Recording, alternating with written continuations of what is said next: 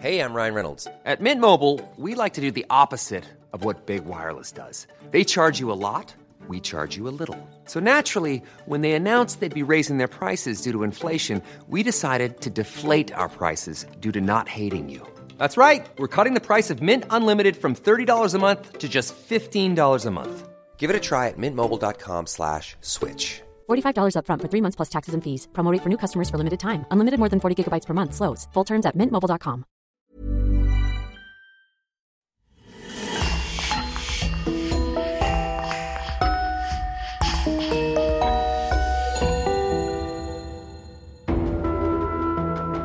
Bonjour et bienvenue à tous. Avant de commencer, un grand merci à nos abonnés VIP qui nous soutiennent tous les mois sur lecoinducrime.com.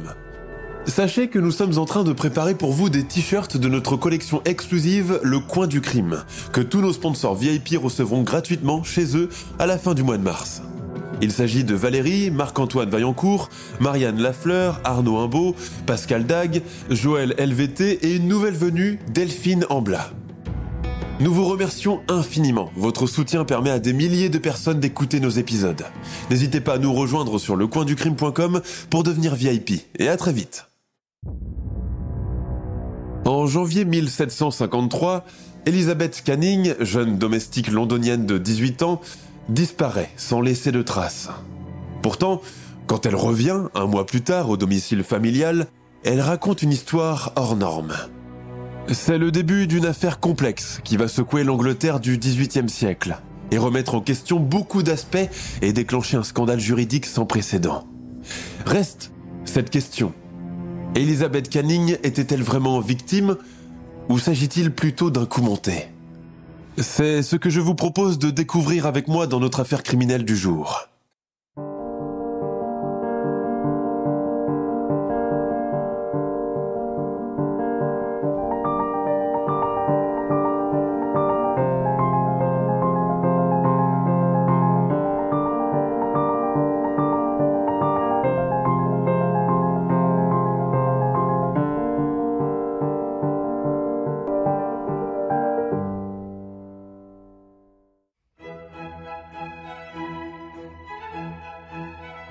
Nous sommes à Londres durant la seconde moitié du XVIIIe siècle. Bien que la révolution industrielle ne soit qu'à ses balbutiements, les prémices de ce changement sont déjà perceptibles. Les premières industries commencent à émerger un peu partout dans le pays, apportant un changement et une amélioration majeure dans la vie des habitants.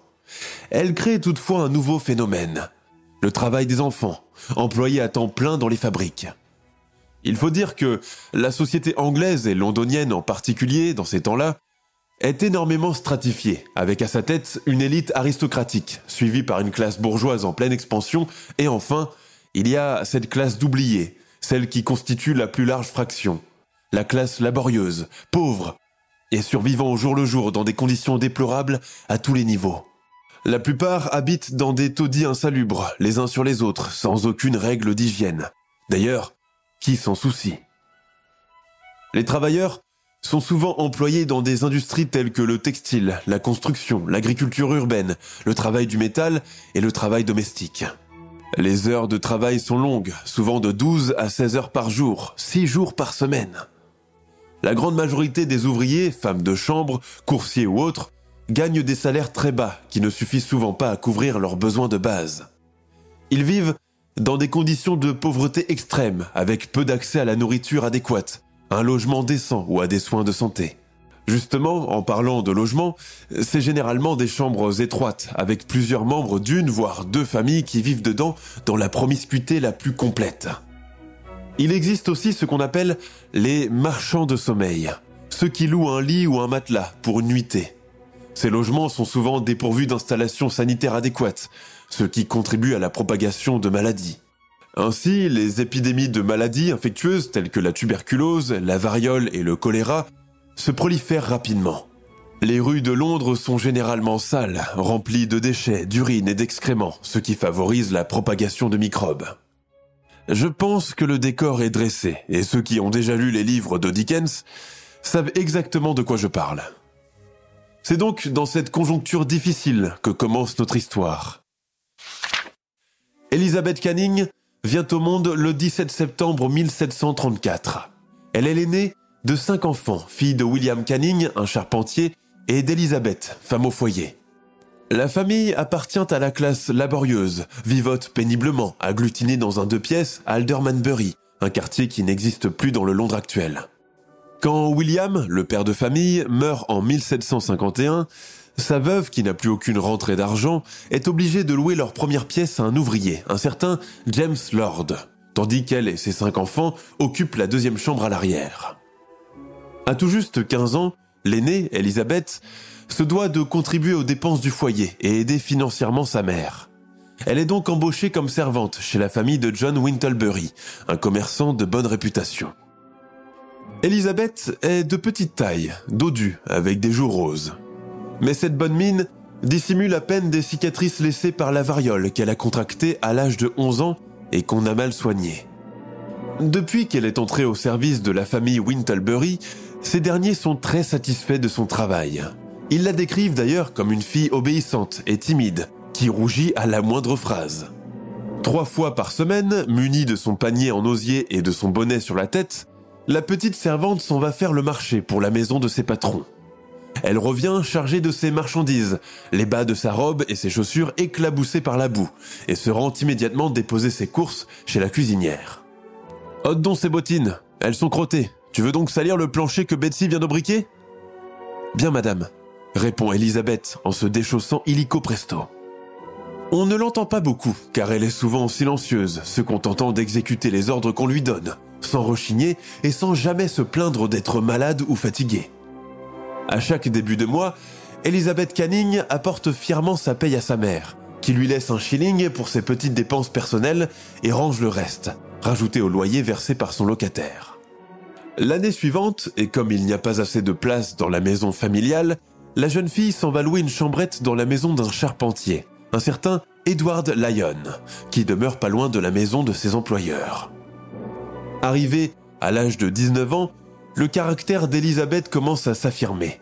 Ceux qui la connaissent depuis l'enfance ne manquent pas de remarquer ce changement. De la petite servante qui rougit au moindre mot, elle est devenue déterminée et responsable. La vie d'Elisabeth aurait pu se poursuivre ainsi, routinière, et où les jours se ressemblent.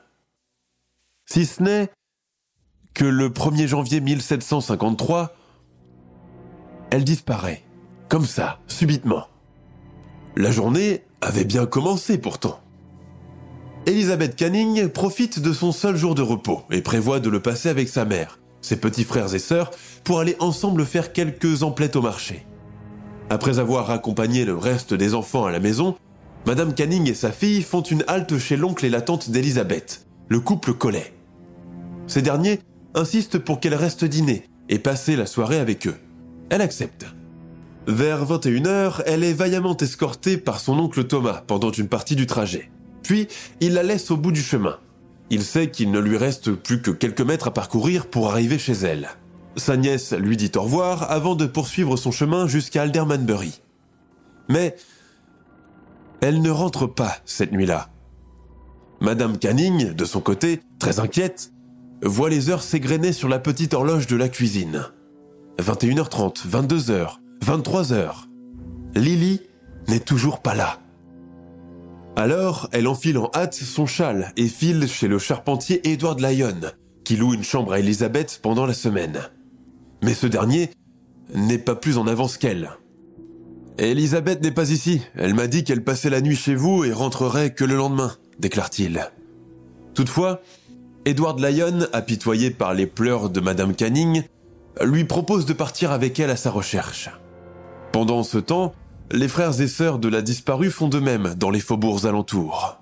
Ils font trois fois le tour de Moorsfield, mais ne retrouvent pas leur sœur. Madame Canning, toujours escortée par Edward Lyon, se rend par la suite chez l'oncle et la tante Collet. À l'annonce de la disparition de sa nièce, Thomas Collet écarquille des yeux et déclare Nous nous sommes quittés à mi-chemin près de l'église d'Algate, à Houndsditch. Elle a elle-même insisté pour que je rentre et qu'elle n'habitait pas loin. D'habitude, Lily emprunte toujours ce chemin quand elle vient nous voir. Le lendemain matin, après une nuit d'insomnie chez les Canning et leurs proches, la disparue n'a toujours pas donné signe de vie. Et cela dure des jours, puis des semaines, de recherches intempestives, sans résultat. La nouvelle fait, bien entendu, le tour du quartier d'Aldermanbury. Tous les jours, Madame Canning est rejointe par ses voisins et des membres de sa famille pour poursuivre les recherches. Les groupes se dispatchent en trois et parcourent toute la ville de Londres, s'informant auprès des commerçants dans les marchés, les foires, les apothicaires, les modistes, en somme, toutes les personnes chez qui elle serait allée. John Wintlebury, le patron d'Elizabeth, propose lui-même de leur prêter un fiacre pour leur épargner les longs trajets à pied. En vain, Elizabeth n'est nulle part, comme avalée par les entrailles de la terre. Madame Canning commence à échafauder les pires scénarios. Et si des petits voyous l'avaient égorgée pour lui dérober sa bourse? Pire, si un ivrogne l'avait violée et jetée quelque part? Nous ne sommes pas encore à la période de Jacques l'Éventreur, mais les ruelles de Londres sont mal famées à cette époque. Et à part quelques quartiers épargnés par la misère humaine, le reste n'est qu'un ramassis de gangs de gamins prêts à vous assassiner pour vous dérober deux shillings. Alors que dix jours s'écoulent sans qu'Elisabeth ne donne signe de vie, les autorités sont finalement informées. Mais sans indice, elle n'emmène pas large et un policier, Goguenard, déclare même Elle est sûrement partie avec un gars qui lui a promis monts et merveilles. Ne vous faites pas de mauvais sang, ma petite dame. Elle finira bien par revenir. Toutefois, sur l'insistance de John Wintlebury, une annonce de disparition est signalée dans les journaux. Durant le service du dimanche à l'église, les paroissiens lisent des prières pour que la petite Élisabeth puisse rentrer chez elle saine et sauve, et que le Seigneur mette un terme au supplice de sa pauvre mère, qui en a perdu le sommeil et l'appétit. 29 janvier 1753. Voilà presque qu'un mois s'est écoulé depuis la disparition de la servante.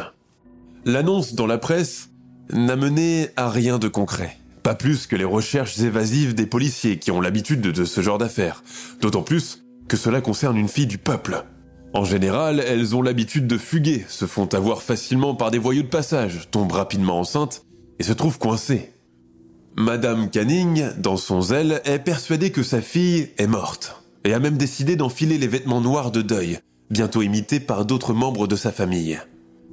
Elle regrette seulement de ne pas avoir eu le temps d'embrasser sa dépouille et lui dire au revoir. Comme une naufragée emportée par l'océan. Ma pauvre enfant, sanglote-t-elle dans son tablier. Le 29 janvier 1753, les premiers flocons de neige commencent à tomber sur la cité de Londres. Madame Canning, qui est en train de se chauffer les pieds devant le foyer de sa cheminée, entend soudain comme un grattement dans la porte. Elle pense alors qu'il s'agit d'un chat errant en quête de chaleur et n'y accorde pas d'attention. Mais les grattements continuent, bientôt transformés en faibles coups sur la porte. Madame Canning se lève d'un bond et va ouvrir. Oh, surprise Non, ce n'est pas possible. Sur le seuil se tient une petite jeune fille en long, sans bonnet et les cheveux sales et en bataille. Elle grelotte de froid et ses lèvres sont bleues. Un spectre La maman pense d'abord être en présence d'un fantôme, mais se rend compte qu'il s'agit bien de sa fille disparue, en chair et en os, mais surtout en os. Elisabeth C'est bien toi? s'écrie-t-elle en se tenant à la balustrade pour ne pas s'évanouir. Maman, fais-moi rentrer, j'ai très froid. D'un geste qu'on emploie d'habitude avec les jeunes enfants, Madame Canning attrape la main froide et maigre de sa fille et la tire rapidement à l'intérieur avant de refermer la porte. Elle l'entraîne à côté du foyer de la cheminée flambante, l'installe sur une chaise, la couvre d'un drap en laine et commence à lui préparer du thé additionné d'eau de vie pour la requinquer. Elisabeth ne prononce pas un mot, pas encore. Elle, qui a toujours été dodue, a perdu énormément de poids. Son visage est pâle et émacié. La chair de ses doigts est osseuse comme celle d'une très vieille femme. Elle est tout simplement méconnaissable. Ce n'est qu'après avoir avalé un thé aromatisé et sucré qu'elle commence à parler d'une voix affaiblie. Le soir où elle s'est séparée avec l'oncle Thomas Collet, à côté de l'église, elle a continué son chemin, sans regarder ni à droite ni à gauche. C'est à ce moment qu'elle s'est sentie suivie. Elle a pris peur, a hâté le pas. J'entendais des pas furtifs derrière moi et des murmures de voix agacées. Puis tout s'est accéléré, quelqu'un est venu par derrière et m'a mis un sac de toile sur la tête. Je me suis senti entraîné de force par un homme, car je sentais de la force dans ses muscles. Il y avait une voix de femme qui grondait derrière avec un étrange accent que je ne comprenais pas, mais au ton de sa voix, je comprenais qu'elle voulait qu'il fasse vite. Elle m'a asséné même des coups de pied dans l'arrière-train pour que je marche rapidement. La suite Elisabeth, toujours avec son sac de toile sur la tête, pieds et poings liés, a senti qu'elle pénétrait dans une maison. Elle a senti des relents de soupe aux choux et une odeur nauséabonde de latrine. Puis, on l'a jetée dans un grenier à foin et quelqu'un est venu lui ôter le sac. Elle poursuit son récit en tremblant. C'était une femme âgée, elle avait la peau tannée et ridée comme un parchemin, des dents en or, des yeux gris et des cheveux encore très noirs malgré son âge avancé. Elle était accompagnée d'un homme plus jeune. J'ai su plus tard que c'était son petit-fils. Ils conversaient entre eux dans une langue que je ne comprenais pas. J'ai appris plus tard qu'ils étaient bohémiens. Le lendemain, la vieille est revenue et m'a arraché de force les boucles d'oreilles que m'avait offertes Madame Wintlebury pour Noël. J'avais les oreilles en sang. La bohémienne a croqué dans les bijoux comme dans une pomme pour s'assurer que c'était bien de l'or. Puis, elle les a fait disparaître dans son corsage. Elle m'a dit de sa voix éraillée Désormais, tu es captive, tu ne sortiras jamais de ce grenier, et tu deviendras mon esclave. Je vais t'apprendre à voler et plein d'autres choses encore, et tu t'exécuteras, sinon je te bastonnerai comme il le faut, et je te donnerai à Laszlo, le petit-fils, pour qu'il s'occupe bien de toi. Tu as compris, sale gueuse? À mesure que Madame Canning écoute l'horrifiant récit de sa fille, elle se met à sangloter de plus en plus fort. Le grenier grouillait de rats, j'avais peur qu'il finisse par me dévorer. La vieille me laissait sans boire et sans manger pendant des jours. Et puis un soir, elle m'a jeté une petite miche de pain rassis et un peu d'eau. En guise de fenêtre, euh, je n'avais qu'une petite lucarne qui laissait filtrer un petit rayon de lumière. Il n'y avait aucun moyen pour s'échapper, j'étais cerné de toutes parts. La bohémienne et son fils se relayaient pour monter la garde. Parfois je les entendais converser à haute voix, se disputer ou compter de l'argent sur la table. Je me disais que tôt ou tard, j'allais mourir. Euh, pour me redonner un peu de force morale, je repensais à vous, au petit, à oncle Tom et tante Alice, à monsieur Winterbury, qui était si bon. Par la suite, Elisabeth raconte qu'elle a compris qu'elle était détenue captive dans une maison près d'Enfield, un village au nord de Londres. Son supplice a duré en tout un mois avant qu'elle ne réussisse à s'échapper. Sur ce point, elle reste évasive. La vieille et son fils devaient être sûrement ivres cette nuit-là et, ont oublié de verrouiller la porte. Quand j'ai traversé le couloir pieds nus, ils étaient en effet affalés sur le plancher et trois bouteilles de whisky étaient posées sur la table. C'était le moment ou jamais. Elisabeth achève ainsi son effrayante histoire au dénouement heureux. Mais elle ne verse pas une seule larme. Sans dire un mot, sa mère fait chauffer de l'eau pour lui donner un bain, car l'odeur qui se dégageait de ses vêtements sentait la paille et les excréments. Puis elle la fait coucher. La fille, visiblement très fatiguée par sa course, s'endort aussitôt. Le lendemain matin, la nouvelle du retour inattendu de la disparue génère un tumulte dans le quartier d'Aldermanbury. La curiosité des voisins est piquée, et ils ne peuvent s'empêcher de l'assaillir de questions. Cela fait tant de bruit que ça finit par arriver aux oreilles du conseiller municipal qui l'interroge à son tour. Elisabeth lui refait le même récit horrifiant qu'elle a fait précédemment à sa mère. La captivité dans le grenier de cette affreuse et insalubre masure d'Enfield, ses ravisseurs qui la traitaient pire qu'un animal, et puis la fuite dans la nuit, sans chaussures, en plein froid. Des cochers la prenant pour une clocharde, refusant de la prendre à bord de leur fiacre pour la conduire chez sa mère elle a dû traverser presque toute la ville pour arriver chez eux. Elisabeth subit par la suite un examen médical sommaire qui déclare qu'elle ne souffre d'aucune infection, n'a pas été agressée sexuellement, qu'elle est d'ailleurs toujours vierge, qu'elle n'a contracté aucune maladie malgré ses conditions de détention au milieu de la vermine et les rats. Le docteur décèle chez elle seulement une carence, due à plusieurs jours sans nourriture. Après cela, s'ensuit alors une enquête. La police ne met pas beaucoup de temps pour identifier les suspects. Un mandat d'arrêt est alors déclaré contre une certaine Susanna Wells, tenancière d'une taverne et propriétaire d'une maison à Enfield Wash, la même où Elizabeth a été séquestrée. Le journal The London Daily Advertiser fait le 10 février le rapport suivant. La maison de cette femme notoire dénommée Mother Wells, située entre Enfield Wash et Waltham Cross, fut immédiatement suspectée.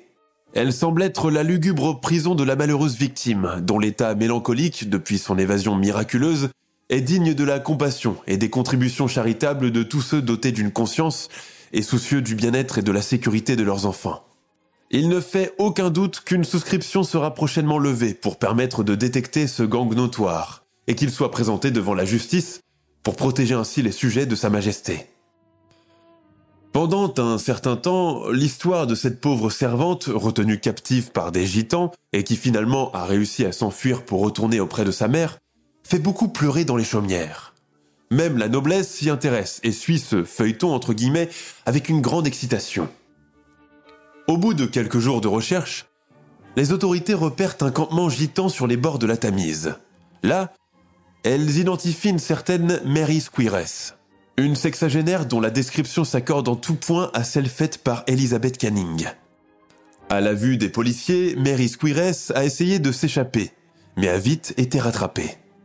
Lors de la confrontation, Elizabeth s'écrie soudainement en bondissant de sa chaise C'est elle C'est bien elle, cette odieuse sorcière qui m'a écorché les oreilles et a volé mes boucles d'oreilles en or La présumée geôlière nie tout en bloc.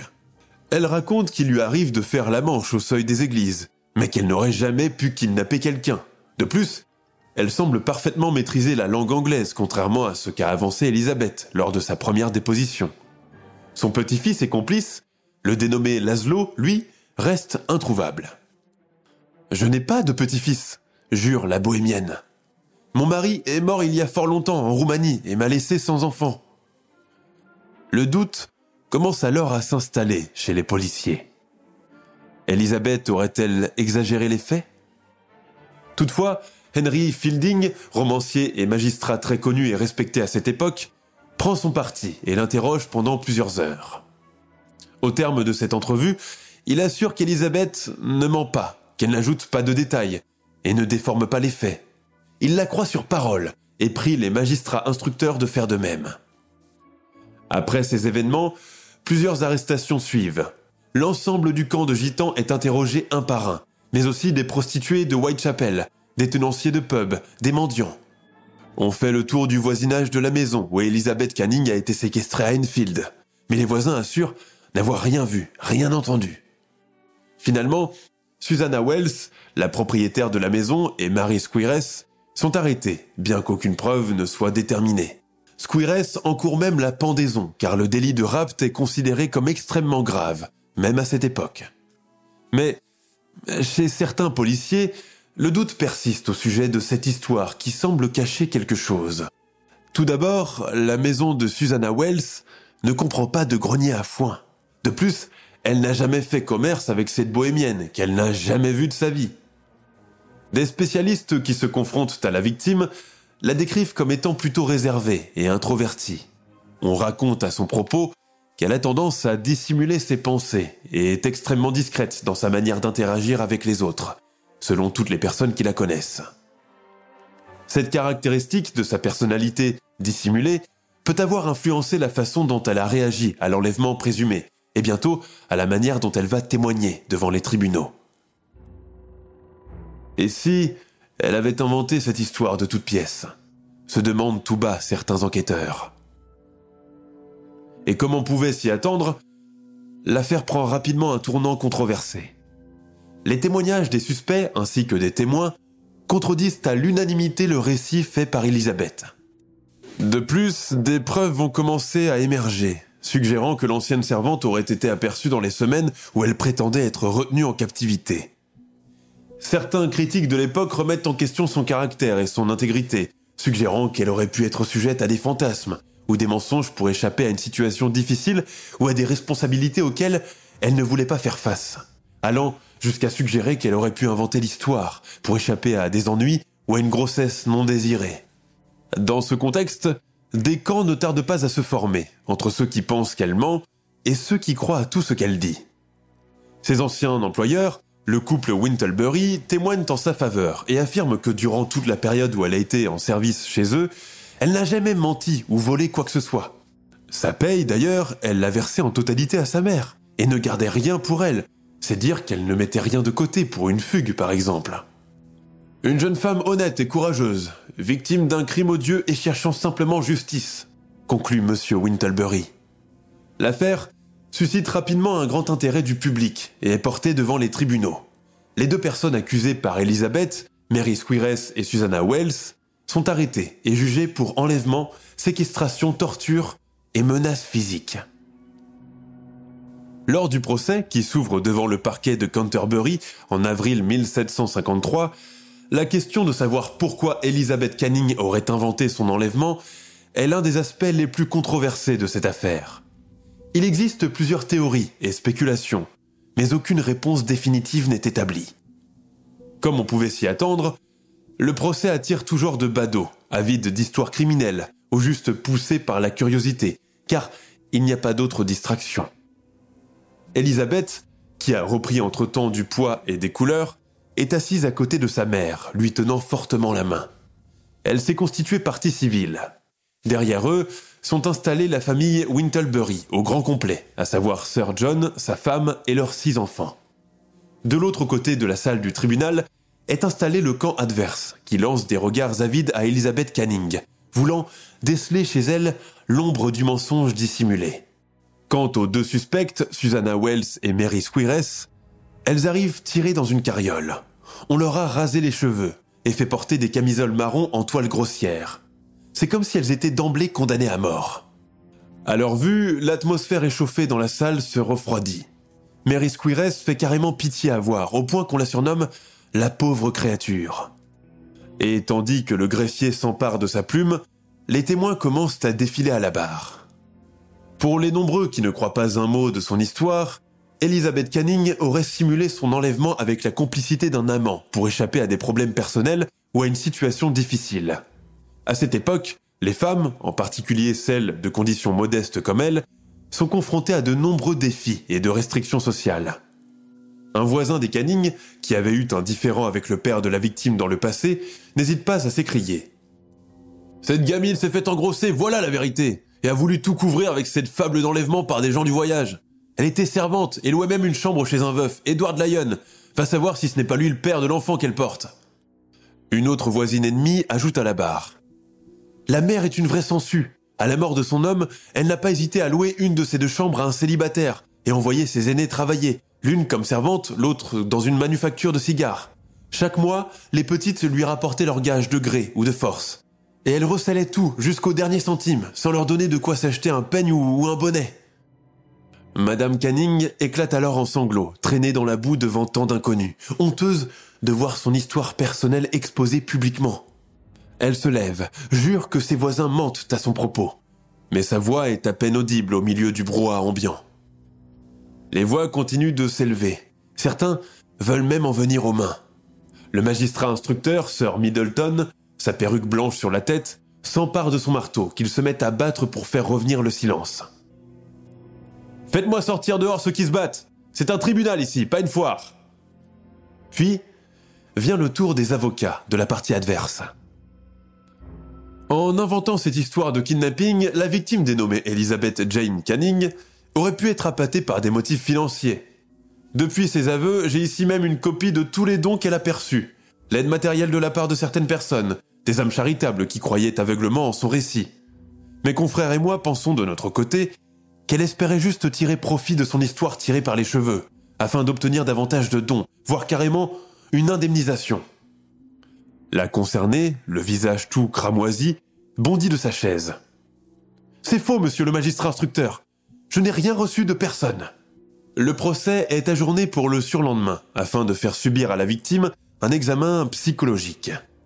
Il faut dire qu'au XVIIIe siècle, cette science n'est qu'à ses balbutiements et le seul remède pour les cas désespérés est l'asile, autrement dit des mouroirs, où des pauvres malheureuses passent le restant de leur jour enfermées dans des cellules dans des conditions inhumaines, exploitées, battues, affamées, et parfois même agressées sexuellement par le personnel médical qui est censé s'occuper d'elles. Le psychiatre qui interroge Elizabeth Canning pendant de longues heures soupçonne chez elle une tendance à la mythomanie. Êtes-vous sujette à des hallucinations? Des hallucinations Oui, je veux dire, vous arrive-t-il de voir des gens, d'entendre des voix lorsque vous êtes seule Elisabeth se signe et fait non de la tête. Non, docteur, Dieu me garde de ce genre de choses. Vous arrive-t-il de mentir? Oh non, jamais, docteur, c'est un grand péché. Effectivement, c'en est un. Je veux dire par là, un petit mensonge comme cela, pour vous tirer d'affaire d'une situation qui serait encombrante pour vous. La fille se bute, continue de nier, assure qu'elle n'a jamais menti de sa vie, et que tout le monde peut en attester, y compris ses anciens employeurs, qui lui faisaient totalement confiance, au point de laisser leurs chambres et leurs armoires ouvertes durant leur absence. En mai 1753, le procès aboutit finalement à la condamnation de la bohémienne Marie Squires à la pendaison. Susanna Wells, de son côté, est acquittée après une détention provisoire de deux mois. Cependant, les jours qui suivent le verdict, l'affaire continue à diviser l'opinion publique. Et tandis que beaucoup soutiennent la culpabilité de la principale accusée et se donnent rendez-vous pour assister à son exécution fixée dans dix jours, une minorité continue de croire en son innocence, affirmant que le témoignage d'Elisabeth n'est qu'un horrible mensonge monté de toutes pièces.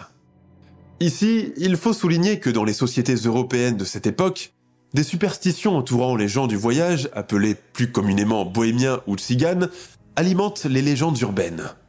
Les hommes, mais surtout les femmes appartenant à ces populations itinérantes, sont accusés de tous les maux. On les accuse d'être des femmes faciles, de pratiquer la magie noire, l'envoûtement, et d'être des voleuses de bébés, car elles seraient friandes de bébés anglais aux boucles blondes et aux yeux bleus qu'elles élèveraient par la suite dans leur propre rite. D'ailleurs, les ménagères ont pris l'habitude de menacer leurs marmots de la menace des gitanes kidnappeuses pour les enfants désobéissants ou qui s'aventurent loin du seuil de la maison. C'est donc tout à fait naturel que Mary Squires a été désignée comme le bouc émissaire parfait, de par son appartenance aux gens du voyage, ce qui en fait d'elle automatiquement une voleuse d'êtres humains. Mais alors qu'on pense que le dossier est bouclé, l'affaire va prendre un tournant décisif. Cela se produit lorsque Sir Crisp Gascoigne, le Lord Maire de Londres, rouvre le dossier d'instruction et l'étudie profondément. Il ne tarde pas à y découvrir beaucoup de failles. De plus, il n'est pas satisfait du verdict et décide de mener sa propre contre-enquête. Pour ce faire, il fait venir tous les témoins qui ont assisté et parlé durant le procès. Devant les questions insistantes du Lord Maire, beaucoup finissent par se rétracter, modifiant le contenu de leur déposition. Certains vont d'ailleurs jusqu'à affirmer avoir aperçu Elizabeth Canning, se promenant à la foire et faisant ses courses au marché durant la période où elle se disait être prisonnière dans un grenier à Enfield. Je l'ai vue de mes propres yeux, en chair et en os, avec son panier. Elle m'a même salué. Oui, mais comment expliquer cette maigreur subite et l'état déplorable dans lequel elle est rentrée chez elle? Cela, tout le monde peut le confirmer. Elle a perdu énormément de poids, avait l'air malade, comme si elle avait contracté la peste. Elisabeth serait-elle allée jusqu'à s'auto-séquestrer elle-même, s'imposant un jeûne sec pendant un mois, à ne pas se laver, ne pas changer de vêtements, dans une maison loin de son quartier où personne ne la connaît Dans quel but? Sir Crisp Gascoigne interroge aussi Elizabeth Long, la fille de Susanna Wells, à laquelle des policiers ont refusé l'accès au tribunal lors du procès de sa mère. Elle affirme qu'elle n'a jamais de fille chez eux. Deux jours plus tard, trois des témoins qui ont soutenu Canning se rétractent encore et donnent leur vision des faits exprimant leurs doutes la concernant. Sir Crisp Gascoigne va lui-même à la prison de Newgate pour interroger Mary Squires, surnommée entre-temps la pauvre créature. La bohémienne lui dresse un itinéraire avec date à l'appui de ses pérégrinations avec son camp de roulotte. Mary Squires affirme qu'elle a traversé le Hampshire et le Dorset avant d'arriver à Londres qu'à la mi-janvier. Le 1er janvier 1753, date du rapt d'Elizabeth, elle se trouvait à Abordsbury, soit à plusieurs miles de Londres et ses villages environnants. À ce stade de la contre-enquête, il semble évident pour le Lord Maire que Canning n'a pas dit la vérité. Quand le bruit de ces investigations arrive aux oreilles de la presse, c'est le cataclysme. Sir Gascoigne est alors plus d'une fois attaqué par des jets de pierre alors qu'il se trouvait à bord de son fiacre. Certains partisans d'Elizabeth vont même jusqu'à l'attaquer en pleine rue. Les supporters d'Elizabeth Canning, que l'on surnomme désormais les Canningites, commencent à écrire des pamphlets sur le Lord Maire, attisant par la même occasion le sentiment xénophobe, la haine et la méfiance à l'égard des gens du voyage. Par la même occasion, Sir Gascoigne reçoit le surnom moqueur du roi des tziganes dans ses mêmes pamphlets tout simplement parce qu'il a cru à la version de Mary Squires. Mais le Lord de Mer ne veut pas en démordre. Sept nouveaux témoins de bonne foi lui sont envoyés par le révérend Harris, et qui assure que le jour du rapt, la bohémienne se trouvait à Combes, et non pas à Londres. À présent, Sir Gascoigne en est convaincu. Elizabeth Canning a menti depuis le début, créant une histoire de toutes pièces, pour un motif inconnu. Durant le XVIIIe siècle, rares sont les condamnés à mort qui vont à la potence. À la place, ils sont envoyés en travaux forcés dans les bagnes des colonies britanniques outre-mer. Toutefois, une grâce royale, si elle est bien sollicitée, peut annuler une condamnation pénale, même à la dernière minute. Le Lord de tente alors le tout pour le tout et écrit au roi George II pour demander la clémence de Mary Squires. Le 10 avril 1753, le monarque donne alors l'ordre pour que l'exécution soit suspendue pour une période de six semaines, afin que les preuves soient envoyées au Lord chancelier Hardwick. Au terme de cet événement judiciaire hors norme et cette grâce royale inattendue à l'encontre d'une cigane, Mary Squires est finalement graciée le 30 mai de la même année et libérée deux jours plus tard de la prison de Newgate. Elizabeth est alors à son tour accusée du crime de parjure. Un mandat d'arrêt est déclaré contre elle, mais elle disparaît encore pendant un certain temps, avant d'être retrouvée à Abbotsbury et ramenée à Londres sous bonne escorte. Ce retournement de situation échauffe beaucoup les esprits. Sir Gascoigne, bien qu'ayant réussi à obtenir la grâce royale, est traité de tous les noms d'oiseaux et accusé de corruption. Pour éviter un règlement de compte lors du procès de l'ancienne victime, il ne se montre pas en public et n'assiste pas aux audiences. Le bâtonnier Edward Wiles ne ménage pas ses mots lors de sa plaidoirie. Messieurs, la dénommée Elizabeth Jane Canning, ici présente, est accusée de l'un des pires crimes haineux, une tentative, en se parjurant de façon volontaire et perverse, de prendre la vie d'une innocente créature, et cela avec aggravation. Dans le catalogue noir des délits, je n'en connais aucun d'aussi sombre. Quelques jours plus tard, 60 nouveaux témoins de la couronne défilent l'un après l'autre à la barre, dont l'oncle de l'accusé, Thomas Collet. Beaucoup assurent que, par sa constitution solide, Elizabeth Canning aurait pu survivre avec une cruche d'eau et une miche de pain en guise de seule nourriture, comme elle l'avait déclaré lors du premier procès. Quant à sa mère, elle assure que sa fille n'est pas assez intelligente et vive d'esprit pour inventer un scénario aussi complexe. Beaucoup de voisins des Canning continuent d'affirmer qu'ils ont vu Mary Squires traîner dans le quartier peu avant l'enlèvement d'Elizabeth. Mais ils sont à peine écoutés. Au terme de deux heures de délibération, Elizabeth Canning est accusée de parjure mais pas de façon préméditée. Pour ce faire, elle est condamnée devant une assemblée publique à un trois mois de prison et sept ans de déportation. À sa libération, elle immigre aux États-Unis pour se faire oublier. Elle y épouse un marin originaire de Terre-Neuve, un certain John Treat. Elle décède dans le Connecticut en 1773. L'affaire Elizabeth Canning est devenue l'un des cas judiciaires les plus célèbres de l'histoire anglaise. Elle a suscité des débats passionnés sur la justice, la vérité et la fiabilité des témoignages oculaires, divisant l'opinion publique, et la personnalité d'Elizabeth elle-même est devenue un sujet de débat. Certains ont remis en question sa crédibilité en raison de son comportement réservé et de sa réticence à divulguer certains détails de son enlèvement présumé, tandis que d'autres ont admiré sa ténacité et sa détermination à faire valoir sa version des événements. Même après la fin du procès, l'affaire a continué à fasciner les gens, avec des théories et des spéculations persistantes sur ce qui s'est réellement passé ce jour-là. Était-elle atteinte d'une forme d'amnésie momentanée? Était-elle enceinte de son patron, Lord Wintelbury, qui aurait lui-même inventé tout ce scénario pour l'éloigner? Les interrogations restent nombreuses et en suspens. Quelle que soit la perception de son caractère, ce cold case reste l'un des mystères judiciaires les plus intrigants de l'histoire anglaise. Et, jusqu'à aujourd'hui, personne ne connaît le lieu où Canning a été caché volontairement ou involontairement pendant un mois.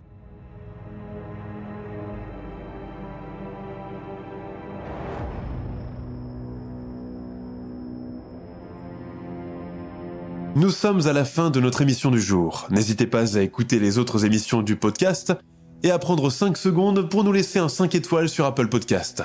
C'est vraiment très important pour nous. Vous pouvez aussi vous abonner pour ne pas rater les prochains épisodes et nous suivre sur Facebook pour nous en proposer de nouveaux. Merci et à bientôt.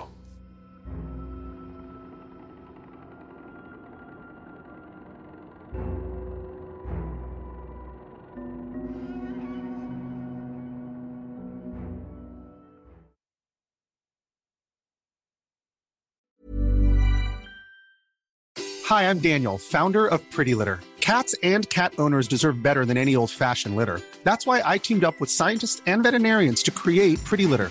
Its innovative crystal formula has superior odor control and weighs up to 80% less than clay litter. Pretty Litter even monitors health by changing colors to help detect early signs of potential illness. It's the world's smartest kitty litter. Go to prettylitter.com and use code ACAST for 20% off your first order and a free cat toy. Terms and conditions apply. See site for details.